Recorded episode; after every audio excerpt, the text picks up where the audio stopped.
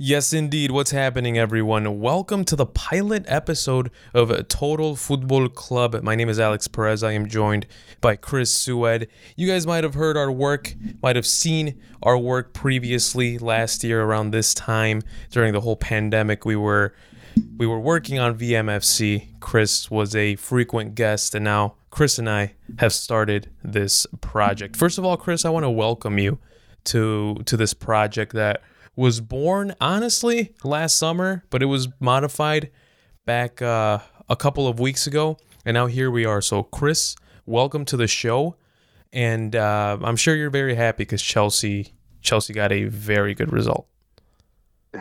thank, thank you, Alex. I'm happy to be here. And you already know, man, Chelsea are killing it right now. We are looking pretty, so very happy right now. Isn't it crazy how different your tone is on this team compared to December, November, because I I'm I'm sure you were in the dumps. You didn't want to see much of Chelsea back in uh, back in those months. How I guess we're just gonna talk about Chelsea right now. How how do you think Chelsea is um, is is doing, and how do you think they'll finish off this season? So I mean, yeah, it got ugly there for a minute, and I, I, it was hard to watch because it looked like the manager wasn't changing up too much. He he was trying to stay uh keep faith in his beliefs, and you know sometimes that works out. So it's not, it's hard to fault him, but man, it was hard to watch. And yeah, uh, now it's it's things are clicking, and it's Tuchel found a, a, very a very good balance. He brought in a lot of players that were in the fringes that had not necessarily falling out with uh, Lampard, but definitely didn't feel a, a, part of the club. And now it feels like uh, everybody uh, has a has a chance to get into that starting eleven, and and competition's high. So iron iron breeds iron, and yeah, iron sharpens iron. I, uh, I should say, and yeah. Uh, that, that everybody's playing well. It looks awesome. It's it's they're, they're playing fluid football. They're playing the, the stingiest defense in Europe. It, everything looks looks can't complain. Can't complain right now. It it's fun to watch. That's for sure. It's fun to watch. You you surely have a lot of fun watching this team now. And again, the point of reference that I have is is is that team in November, December, back when Frank Lampard was sacked. Um, we'll talk about Chelsea a, li- a little later in the show because we do have quite a lot to talk about. We have El Clasico to talk about, Real Madrid and Barcelona. That game went down this past weekend. And um, staying, uh, we were talking about a team in the Premier League. Now we're going to talk about another team in the Premier League, Manchester City. Well, not now, um, after El Clasico, Manchester City and Leeds. What a game that was. Let's start off with El Clasico. Um, 2 1, Real Madrid defeated Barcelona in a very rainy, a very slippery pitch. But overall, as much as it pains me, I think the better team won. And regardless of whatever result Atletico Madrid got this Sunday, which was a 1 1 draw, I think that this is Real Madrid's league to lose. What do you think, Chris? Yeah, it definitely looks that way now. It definitely looks that way now. Atletico had the had the momentum for most of the league. They, most of the season, they looked untouchable. They looked they looked honestly like they were the best defense out there. and now they start uh they start losing games and they start squandering leads and wins become draws and draws aren't aren't holding up and it's not working out over there. It's looking very shaky. And I agree. I mean, Madrid, I, they have a very. I'll say this because I, I, I really uh, went in depth in this game. They have a very savvy manager. Mm-hmm. When you have that, and he has boatloads of experience now, because that was the knock on Zidane, is that he, he came out and became Real Madrid manager with relatively little experience, and he, he's got it by the boatload now. He knows how to how to win out hard games, and you got something like that, and you got the right talent, which you know they have the most talent in the league they can do it. Like you said, it's their league to lose. Thank you for bringing up Zinedine Zidane because that was something that I wanted to talk about.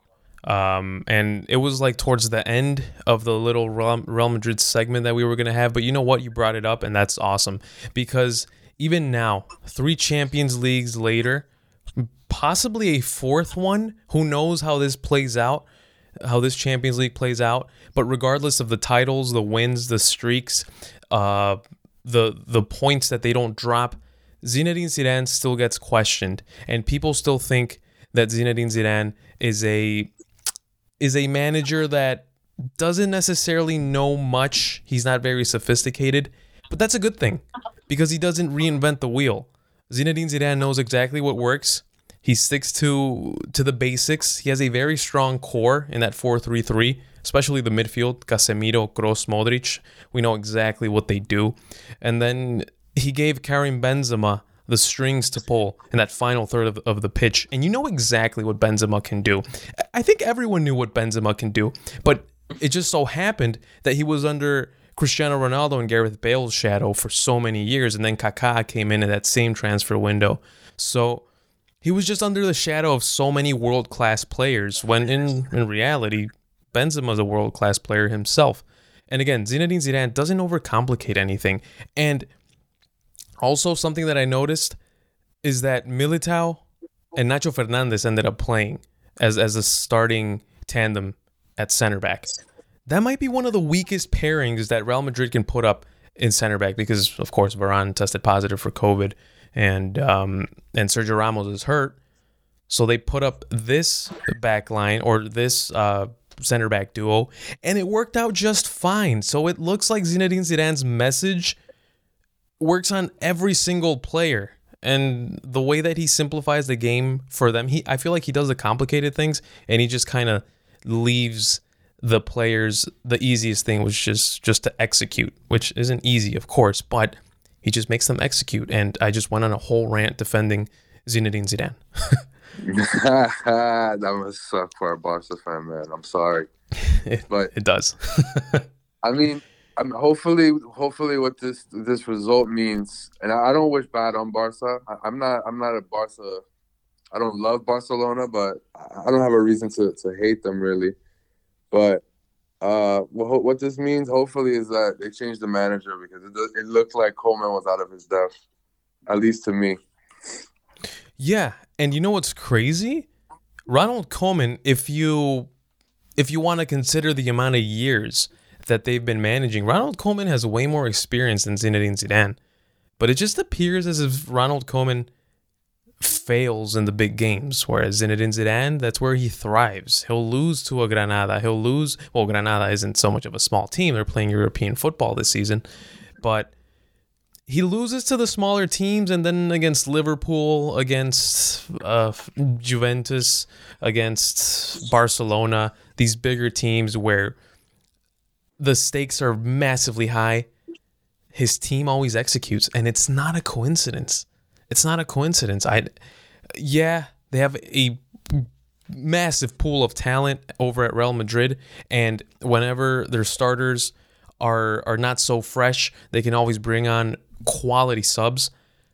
But Zinedine Zidane has this down to a T. Again, he simplifies everything, and that makes life so much easier for every Real Madrid player. Yeah, I agree. I'll be honest. Um, when I saw the the the, the lineups before the, the match, and I saw he was playing a four one four one, I was like, "What is going on here?" And then so he played four midfielders. In that four one four one, he played four midfielders. I was like, "What is going on, man?" He's playing Kroos and Modric through the middle, Federico on the right, and Casemiro sitting behind them. And I was thinking, you know what? what is he doing? Like what? This is Real Madrid, and there's two attacking players on this field, which is Vinny and, and Benzema, and it worked to perfection.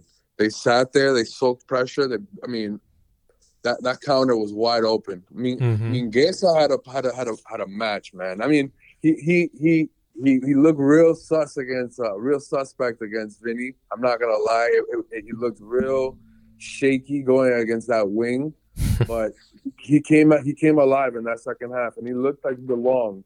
Which, in the, especially in the second half against Benzema, and that looked he he, he looked uh he looked a player for Barcelona. He looked uh, although he was their their a, a weak point defensively. He also was a strong point in the second half. So I'm curious to see how he pans out as a player.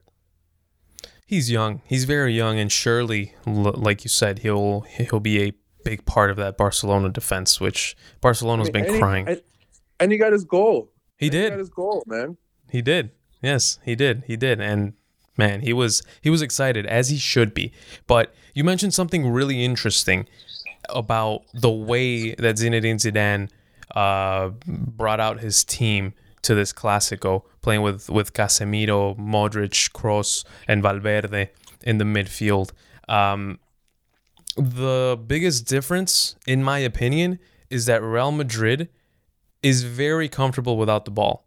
They can counter you, just like you yeah. said. All of the spaces that they exploited, unreal. Barcelona, it looked like their legs just weren't enough to cover those spaces, and and Real Madrid. I mean, the way that they could sit back and counter, and they're not a defensive team. They go out yeah. and they look for the result.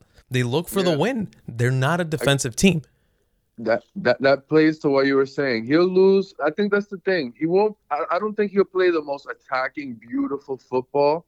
And that's not to say they don't. They they they look they looked at times real real nice in that counter against Barcelona, but I think he he's not gonna knock your socks off with some beautiful artistic football, but they're gonna get that result that they need to win.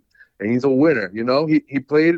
They got 31% possession in this game, and they won 2 1 and they had a two two zip lead and they held them in, in that, that defense in the second half. I mean, don't get me wrong. I'm sure they uh they had some scary moments at the end with when Ilaix hit hit crossbar. Mm-hmm. That was amazing. My God, but. He, they, they got the win, and that's the important thing. Like I said, they have a manager who knows how to win. And when you have that, and Cholo Cholo knows how to win as well, but he also I don't know if he can get that result like Zidane can. And that's the difference in this league. That's the difference between first and second, in my opinion. Yeah, especially when it gets so tight at the top of the table. Like right now, Atletico is sitting in first, but they're only a point ahead of, of Real Madrid and what, uh, two, three points ahead of Barcelona. I don't have the table in front of me right now, but it's it's very tight. And again, what makes you think that Atletico isn't going to drop any more points? What makes you think for all we know, Real Madrid might not lose a game for the rest of the season. They might win the Champions League and La Liga, you know? So this is this is scary, man. This is scary because Real Madrid uh, they they are they they have La Liga by the neck and there's no way that they're giving that up. Um, but yeah, I, I mean, it, it, it's fair to mention that both goals were definitely uh, produced from counter attacks, even though the second goal was off of a set piece two deflections. Um, regardless, the ball was going towards yeah. goal. So that, that was Tony Kroos's goal. And then yeah, the in the second half they struggled, they suffered, but it was it was bound to happen. Barcelona made some attacking substitutions. They needed to to bring back some of that energy. They they needed to come back in into this game and and and with that momentum, of course, it was only obvious that Real Madrid was going to drop back a little bit. Is there anything else you want to add about Real Madrid, Zinedine Zidane, Karim Benzema? That finish by Benzema, by the way. Good lord. Oh my God! Yeah, I, we we talked about uh, Real Madrid, but come on, we gotta we gotta show love to Benzema on that goal. That was unbelievable. That was filthy. Yeah, and the, the other thing I'll say, um, Federico and and uh, Lucas Vázquez. these guys they're on the they're on, they're, they're usual starters at Real Madrid, but they're showing they got they got a place there. Uh, Federico was a spark plug in that in that in that midfield. He was going through uh, De Jong and Busquets like butter, and and Lucas Vázquez got that assist on Benzema's uh, back heel. It was beautiful. Maybe he's not the the, the a Cafu who's going to play there every day, every game, but he definitely has a place in this team. Yeah, man. I mean, again, this th- this entire Real Madrid team is just they're they're built to win, and that's that's what it that's what it feels like. They're um they're definitely going to to keep this league by by the neck, and they're and they're going to probably run away with it. But let's talk about Barcelona now. Um, and you can hear my tone of voice already, just kind of deflated. Um, fro- I'm gonna start this one off from the start. I noticed that Barcelona's defensive line was way too high, and yeah, you talked about Mingueza and, and, and the way that he was he was playing, being a liability in that defense. You can't be a liability when you're playing against Vinicius, who will run circles around you, but for to save his life, he cannot finish and he cannot give the final pass. But that's a different story. It's still scary when he's running and dribbling at you. Um, yeah. That that Barca defense was way too high. They thought they were Bayern Munich for whatever reason, or they thought they were Barcelona of, of 2011. That's not the case. This is a different Barcelona. This is a Barcelona that doesn't have that creative spark so much in the midfield. And it is unbelievable how much this team suffers without the ball. We talk about Real Madrid who play so well without the ball. Their movements are perfect. They they smothered Lionel Messi and it's it's crazy. It took us 15 minutes to mention Lionel Messi. I think that tells you the type of game that he played on Saturday.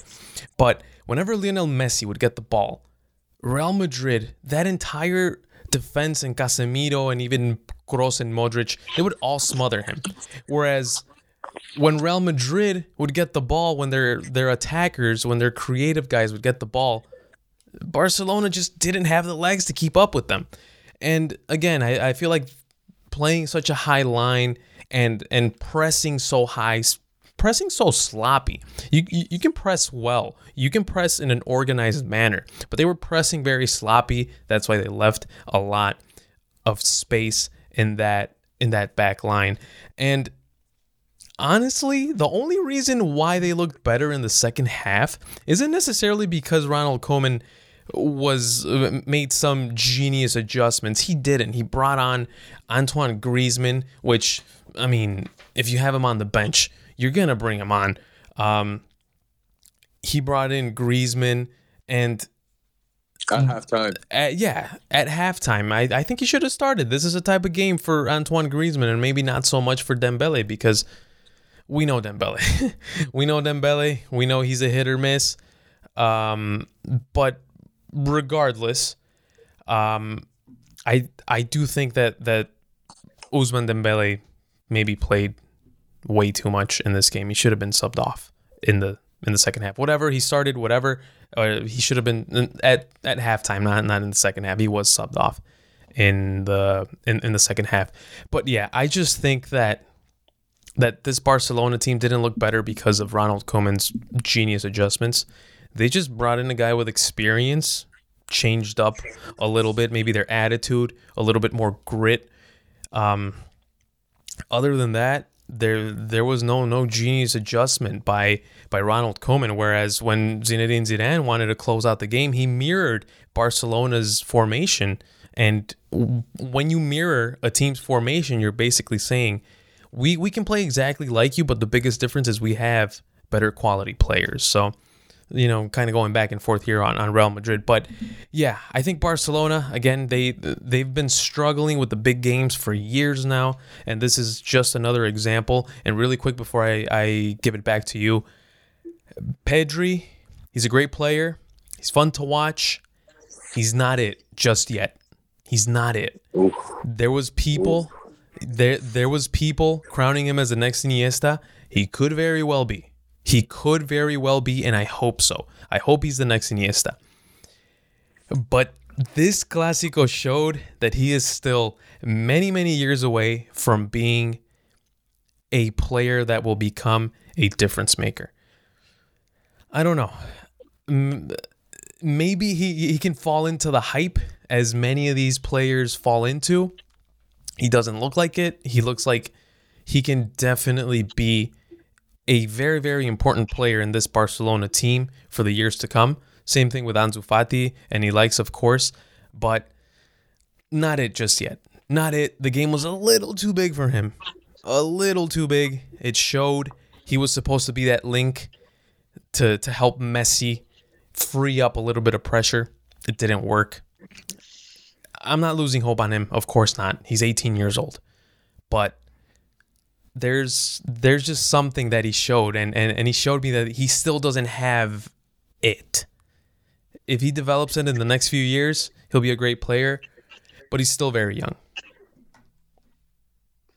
Yeah, I think that was the theme of the team actually was their youth because that back line, I'm not gonna lie, I sent it to a couple friends when I saw the, the team selection, and I said fried chicken Benzema and Vinny were gonna eat, man. They they look real.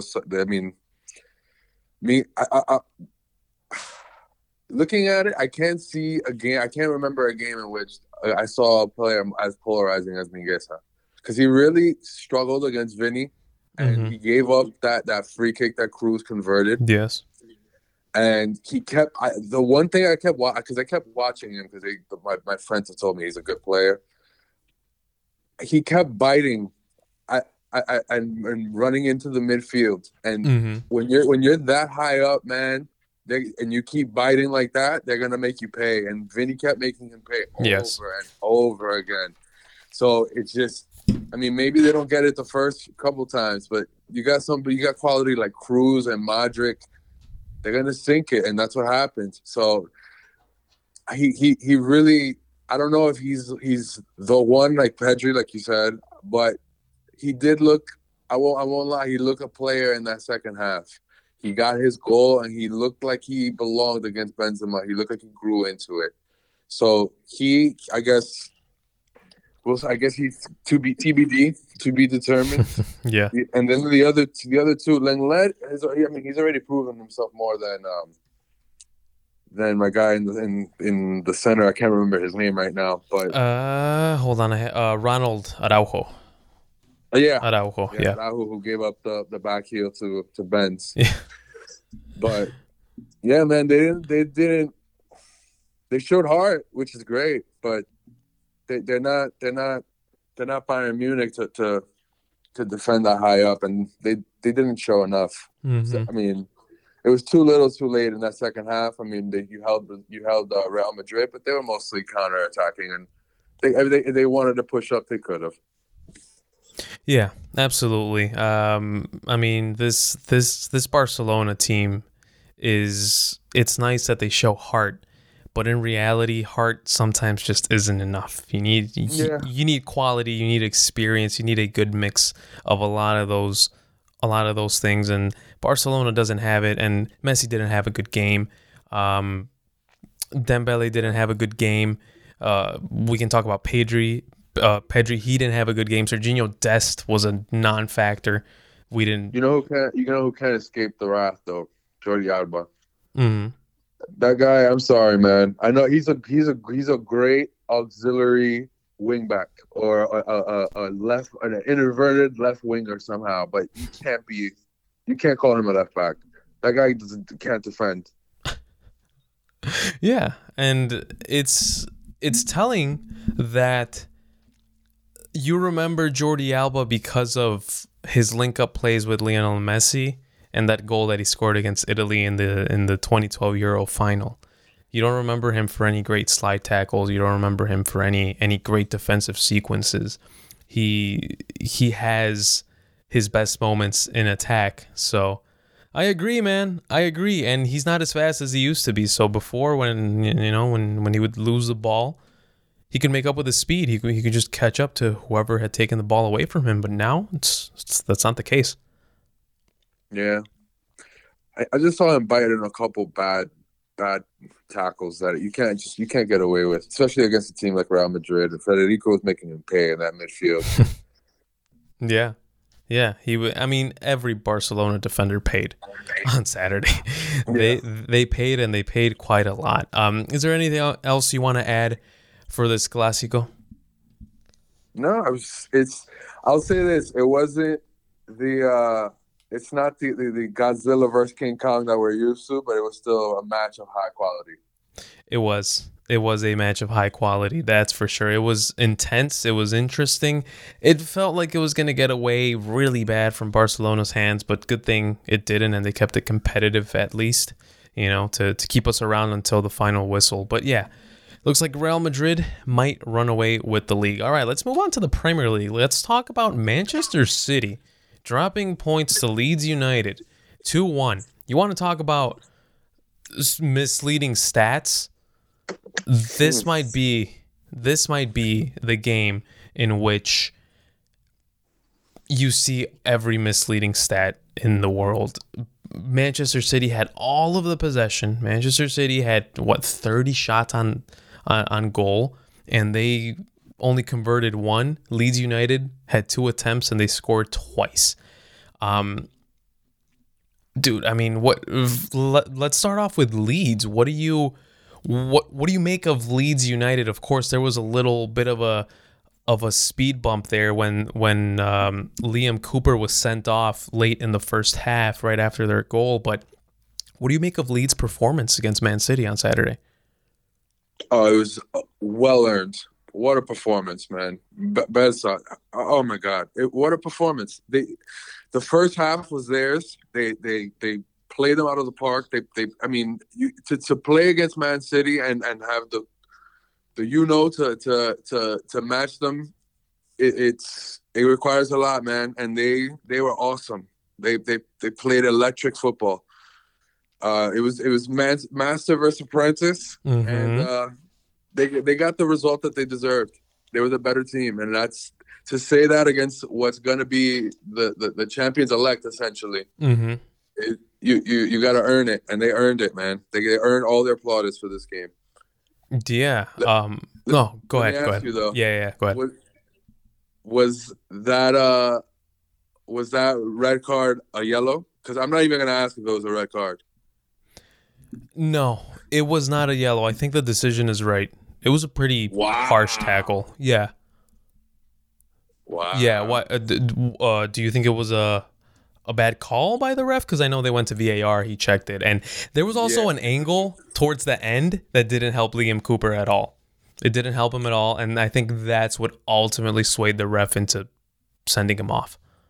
I think there's definitely. I'll say this: I saw the angle that you're talking about, the one that looked a bit naughty, but there's definitely an angle that shows where it's just a regular tackle. And if you've been watching the English Premier League, think mm-hmm. about what we're talking about right now. The mm-hmm. English Premier League. Somebody went a bit high on a, on a, on a tackle. I'm not. I, I, mean, at least to me, uh, in my opinion, it was a bit. It was it was high, but it wasn't like he he floored him. It wasn't a kung fu kick. And he he called it a yellow, went to VAR, and then called it a red. That's that's a game changing decision. Like, it is. Gotta have what what changed. You know, he was right there. So what changed from the yellow to make it a red? I I, I don't know, man. I don't know. It it was just real hard to get that that that decision. It was ultimately that that angle that that angle that that we were just talking about. Maybe that that's what swayed the referee. That's that's what made him send them off. And yeah, let's be honest, that angle did it, it didn't favor Liam Cooper at all. It, it, it looked like a straight sending off.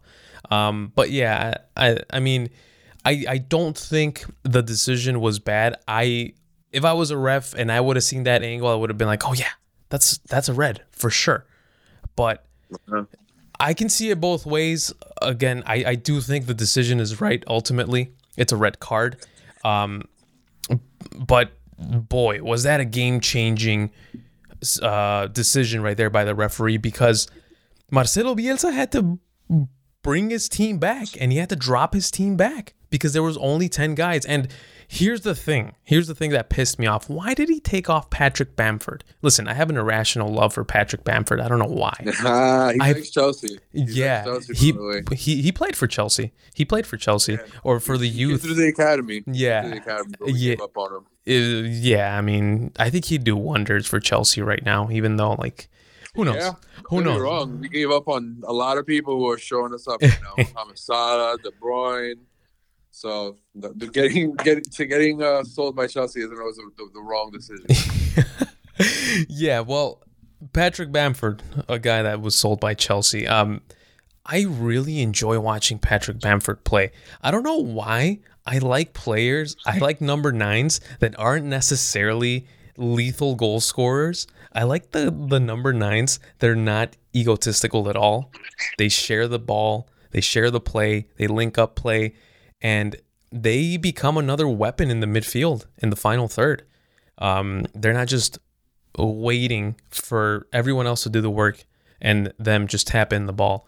Patrick Bamford is one of those guys that that has no ego on the pitch. He'll he'll drop back. He'll he'll drift to the left, to the right. He'll pressure. It doesn't matter whatever Bielsa asks him to do. He'll do it. Um, Patrick Bamford, seriously, one of one of the best strikers in the Premier League for sure. One of the best forwards in the Premier League. Um, but yeah, you you saw this. He got the ball for the first time probably in the entire game when Leeds United scored. He facilitated he, he made it easier for the for the goal scorer who was uh the name is escaping me who scored uh Stuart Dallas. Stuart Dallas yeah. scored. And Helder Costa and Patrick Bamford linked up and the goals were scored. I mean, it's not a coincidence because, yeah, uh, I mean, Leeds United was pressing a lot and they were, uh, they were forcing Manchester City to make a lot of mistakes. And whenever Manchester City had the ball, they weren't very comfortable with it. And that's all thanks to Leeds' pressure. But in attack, they weren't very sharp, Leeds, um, until, again, Costa and Bamford linked up and that happened. They scored. So again, it's not a coincidence. Guys like that, I want them on my team. I really do. I absolutely love those types of players. Um, but then they took him off, and the team had to be dropped back. And surely every, every Marcelo Bielsa hater will use this as an example and say, "Oh, you see, well, he doesn't always go all out attack." Well, I mean, he kind of couldn't. He was down to ten guys. Yeah, he he adjusted his team and got a win which what is exactly what we were just praising the down for. I mean, come on, let's not kid ourselves. He just, he, he just got a, a, win against, the, like I said, the champions elect. Barely lost any games this all year with te- with ten men. Yeah, absolutely, man, absolutely. And and real quick before we talk about Man City, how about Leeds United's ridiculous fitness? Their players, they were pressing at yeah, the exact same pace in the first minute and in the 93rd minute. Unbelievable. These guys are fit and sure the season might be a little bit shorter than usual. You know, we usually start in August. This one started in mid-September. But this team hasn't fallen off. They their fitness is still very good. And it shows that they press the same exact way in the 93rd minute of such an intense game against the champions elect. Like you said, I, I really like that term, champions elect. Um, they they pressed the same exact way and they had the same exact intensity. And I know it might might be a cliche to talk about intensity and pressing and wanting and stuff like that, but you saw it. You saw it. That forward line was pressing and they were still causing a lot of discomforts in Manchester City. Even in the 93rd minute, even at the end of the game, they were still doing it and it, it just goes to show that they're very fit. Yeah, paid off. It got the it got the got the game winning goal. Yeah, yeah, for sure. What what a finish that was, by the way, by by Stuart Dallas. Both finishes were really really nice. Um, all right, now let's talk about Manchester City.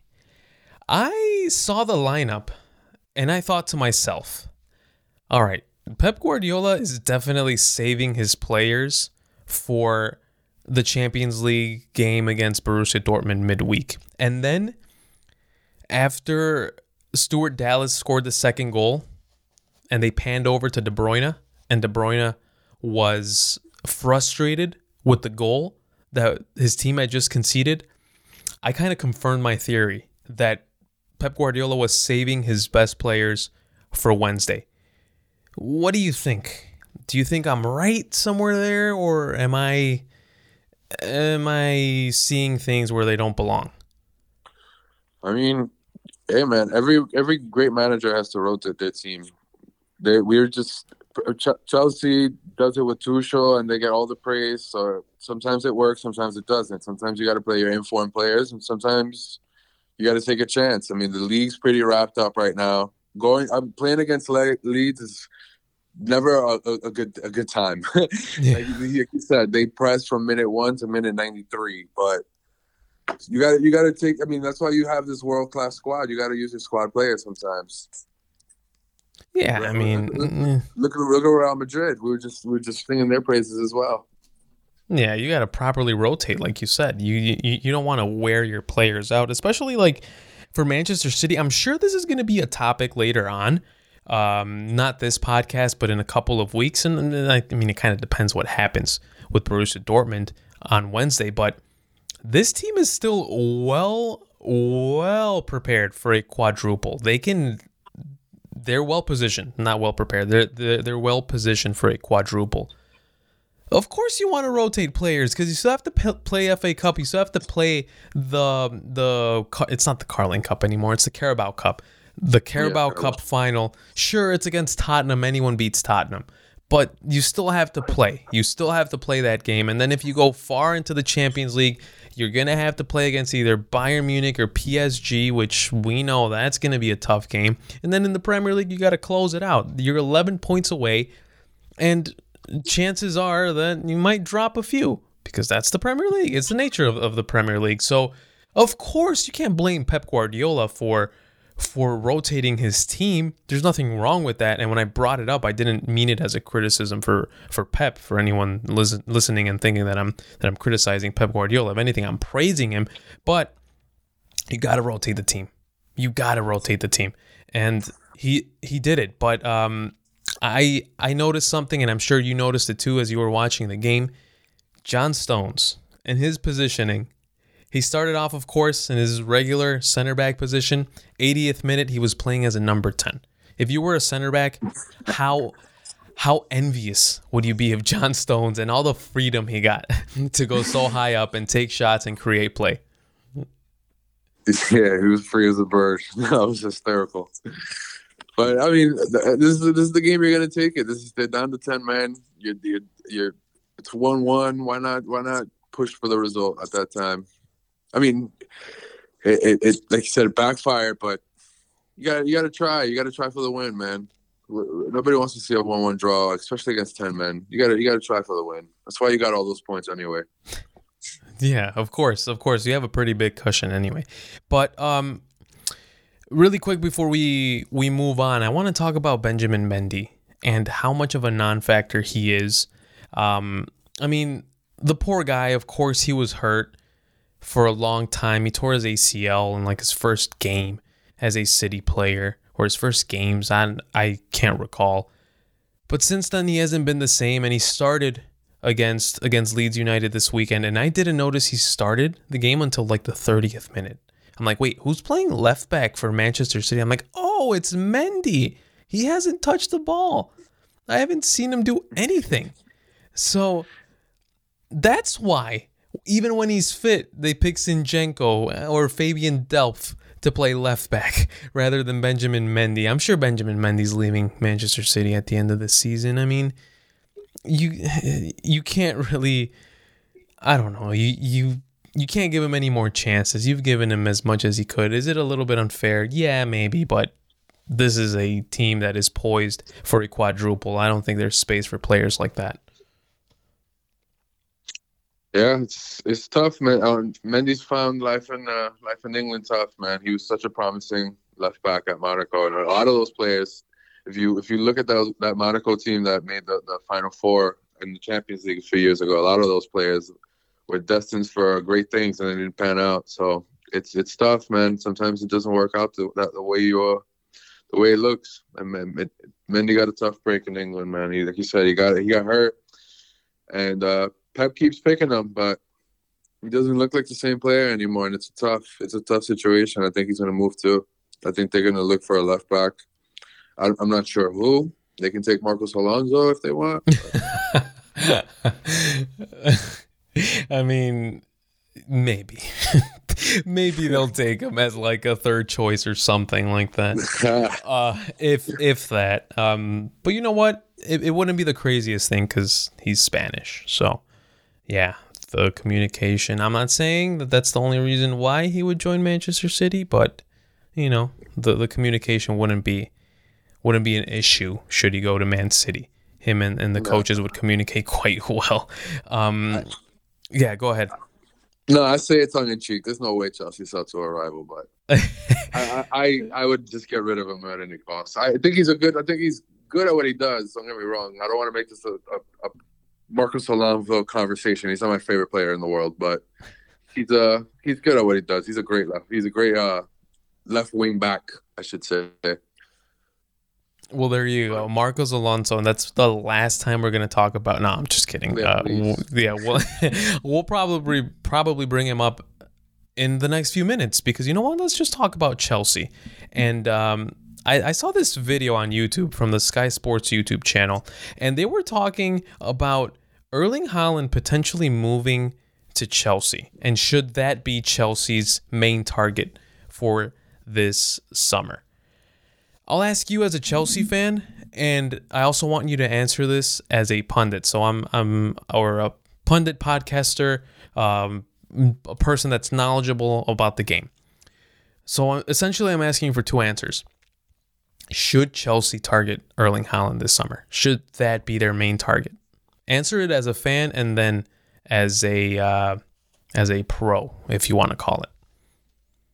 Uh, the answer for, for as both is the same, and it's hell yeah. If you're serious about winning the Champions League or trying to win the Champions League, if you're serious about being a big club, then Erling Haaland is your number one target. That's for Chelsea. That's for Madrid. That's for PSG. It doesn't even matter if you have if you want if you're serious about being win about winning trophies, then Erling Haaland is on your radar a thousand percent. For Chelsea, does he make sense as a as a number one target? I think yes. Uh, he he would complement Timo Werner, and if you look at it, him, Kai, Werner, uh, Ziyech, they're so they, they would be amazing on the offensive end. And it seems like Tuchel figured out the, the how to how to how to work the defense. So it it's a resounding yes. And as a pundit, you can see it too. They they're they're it looks like Chelsea are, are tailor made for that one star, and they don't know who it is yet. they thought it might be Werner, but Werner luckily plays two positions. He plays an auxiliary position. He's like a second striker, so you can get away with saying Werner's not it, but he's not a total bust. But you definitely need that star man, and if if you look at it, who's the guy who knocks and goal? It, it, it you can for Chelsea, it ha- they have to. That's what they have to hit on the, in the transfer market. If, if it's not Haaland, it has to be a Lukaku. It has to be a Harry Kane. It has to be someone who's guaranteed. Whoa, goals. you're bringing back Guaranteed Lukaku. Oh, you're bringing back Lukaku. Yeah, I'll definitely. I'll definitely take Romelu Lukaku. I mean, I you need, yeah, like I said, you need yeah. you need guaranteed goals, man. And he's they, they've so Chelsea fans have had fun with that one. They've they've got at him on Twitter and tried to see if he'd be willing, and he said he has uh, no ill will towards the club. So hmm hey, it could happen if Inter have problems with their ownership, which is always a rumor. Stranger things have happened. Yes. win a Scudetto and say, you know, thank you for the ride. Next chapter, yeah, going back. yeah, yeah. Um, I and when I when I heard you say Lukaku and, and I had that reaction, I didn't mean it to be an asshole and be like, ah, Lukaku sucks. I meant it as like, wow, that would be some storyline, and I absolutely love the narrative of a transfer of a game of of rumors, whatever. That would be some story if, like, in the middle of July, Breaking news Romelu Lukaku will join Chelsea on a transfer from Inter Milan for so and so million pounds. That would be insane. That's why that was my reaction. Not because he's a bad player, he's a very good player. But Yeah, yeah. So Yeah. I mean, look, you you definitely try for Haaland. Haaland is 20 years old. Mhm. He's sure he's proven in Champions League. He's proven in the Bundesliga. He's proven in Austria. He's he's the goods. Everybody knows it. You can see it. He's guaranteed goals. But say you you. So the thing with Haaland is he has a, the rumor is he has a release clause next summer, and it makes sense for Borussia Dortmund to sell this summer, even though they're going to say they don't, because the the the uh, release clause is relatively low. It's about 70 to 80. Again, it's a rumor. I'm not in the know. That's just a rumor out there. So if someone makes a bid for 150, 120, uh, whatever number you can think of in your head, that's obviously substantially more than that figure. You got to think Borussia Dortmund are going to think about it long and hard. So say you you you have to try for, for Haaland. You just have to. And Mino Raiola is his agent, so he's gonna want the payday. hundred Yeah. He's already he's already saying that Borussia Dortmund don't want to sell, which obviously they're gonna say that they want to drive the price up. He already says he disagrees. So there it's already starting. That game of that, that game of chicken is already starting. And I Yeah. think he's I think he's gonna move. I think he's gonna move. I don't know if it's gonna be Chelsea. Should he be the target? Hell yes. But if he's not, if you don't get to come away with him, it's not the end of the world. Like I said, you, you can get creative. You can go for Lukaku. You can. There's a, there's a lot of names that if you think about the fit, um, Chelsea is just that one player away. That like you said, that guy just has to come in. Oh, he's gonna know what he has to do. He's gonna come in and bang in goals. That's all you got to do. You don't need guys to create. You don't need guys to defend. You come in and do your job. Put the put the ball in the back of the net, and you're gonna be fine. Yes. Yes, 100%. And Erling Haaland is a player that will probably transfer into or his his his qualities, his his abilities will transfer into any league. So surely he won't have a rough uh process going into the Premier League as like Timo Werner has had this season or Kai Havertz or many other players, countless players have a tough time uh going and transitioning into the Premier League because it's it's a different world. I don't think Haaland would have that that issue because he's built like a robot. He's six foot four. He's quick. He's strong, uh, and he bangs goals like you said. So there's there there's gonna be no issue for Erling Haaland to to join Chelsea and to and to be immediately an impactful player. Um, I think it's a stupid question that I'm about to ask, but I have it written in my notes and I don't want to do a, myself a disservice. How do you think he would fit in Chelsea? Do you do you go well, do you stay with a one one striker formation? Do you play with someone else? Joining him? So- I mean, what do you do? So right now they're playing. They're they're very versatile in the front three. In the front, the the way they they, they attack uh, opposing defenses. Sometimes they play with Timo Werner and and uh, and Giroud. Sometimes they play with Timo Werner and Tammy Abraham. That was earlier. That was with Frank. Uh, Mhm. Lampard was in charge. But with Tuchel, they usually play uh, uh, three forwards, and um, it's been sometimes it's been Kai in the middle with with Timo on the left. Mhm. Sometimes it's been Timo in the middle and uh, Pulisic on the left and Ziyech on the right. You can you can you have a lot of versatility, but I think you can you can keep what you're doing and Timo Werner has that guy who's just gonna bounce off of him, and I think he, it'll it'll do wonders for him. Like, and that's that's why it's key. It's not only that you're gonna get Haaland, who's obviously the next big thing with Mbappe in in the world stage, but you also are gonna get some a, a guy who's gonna complement Timo Werner like a glove. You're gonna get a guy who's gonna compliment Mason Mount like a glove. You're gonna get a guy who's gonna compliment Kai Havertz like a glove and it's it's it's literally the perfect transfer. If you can do it, if you can pull it off, so I mean, it's gonna be costly. It's gonna uh, it's zillions, but if you can do it, you got to do it. You just you have to. Yeah, when a player like that is available and willing to move, you got to pull the trigger. You absolutely have to. You you're 100% right. Now, let me play devil's advocate with you. And I'm going to bring into this conversation a teammate of Erling Haaland. You might know who I'm about to talk about, Jadon Sancho. Uh, Jadon Sancho, he's been rumored to move for the last couple of summers. Not necessarily Chelsea. Manchester United has been a, a potential destination for him. But you mentioned something, and um, it, it was like a personal call that we had, and you said that Jadon Sancho is a Chelsea fan. I had no idea that was the case. So now I ask you this: Erling Haaland and Jadon Sancho are. Let me rephrase this better.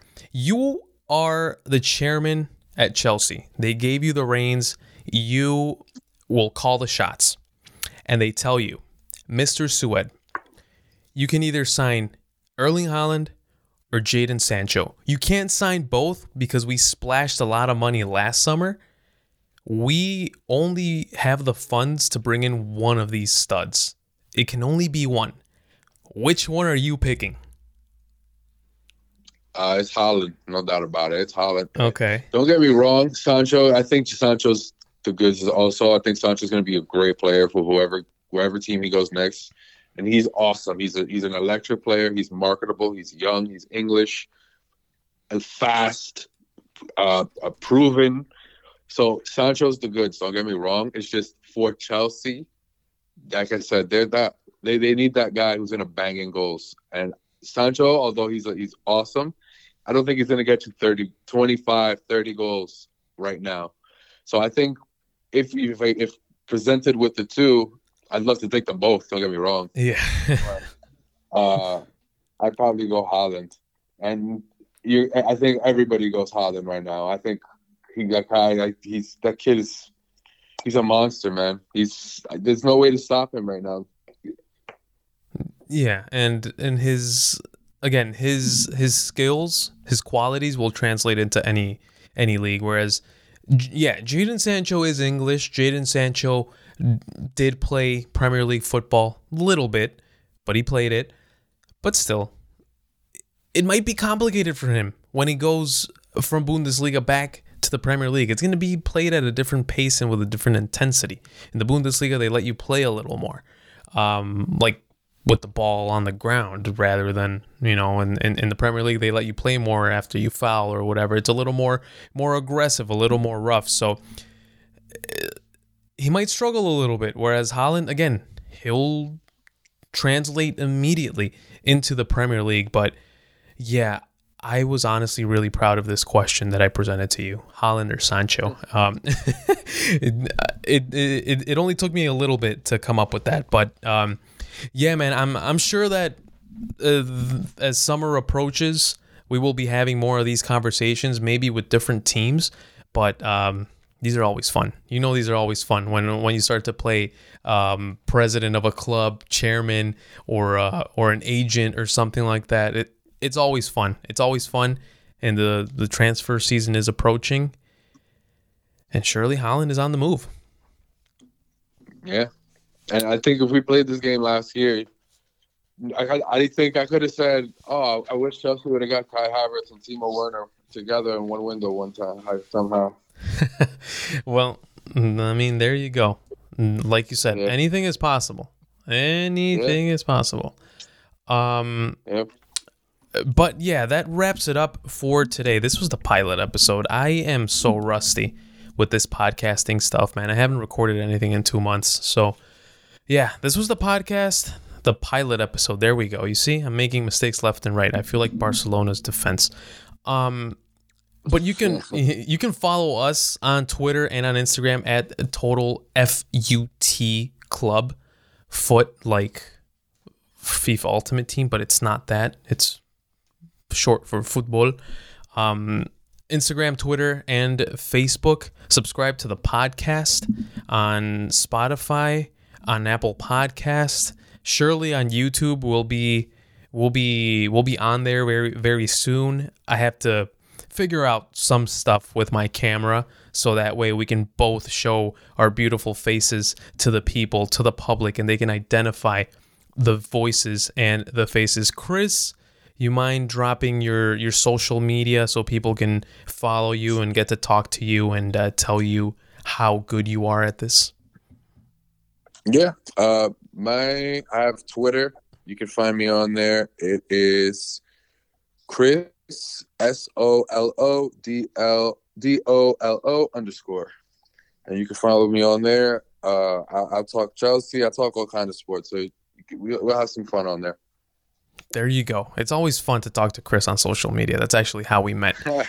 great dude, great follow. I suggest you follow him. Um, he's he's likely gonna be tweeting from the Total Football Club account as well. I'll, uh, we'll, we'll, we'll, yeah, we'll we'll talk about that once we finish recording. But you'll have the all the goods if you follow both accounts, and you can follow me on Twitter and on Instagram at Alex Perez FC. Um, yeah, I mean, I don't tweet much anymore. I, I'm kind of just off Twitter and Instagram.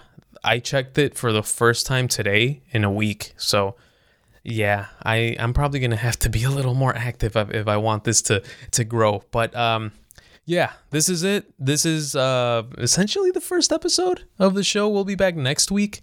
Uh, we'll probably talk Champions League and all things that went down that weekend. But for now, we'll leave you with this. Thank you all so much. Have a great week. Enjoy the Champions League games. Take care. And of course, goodbye.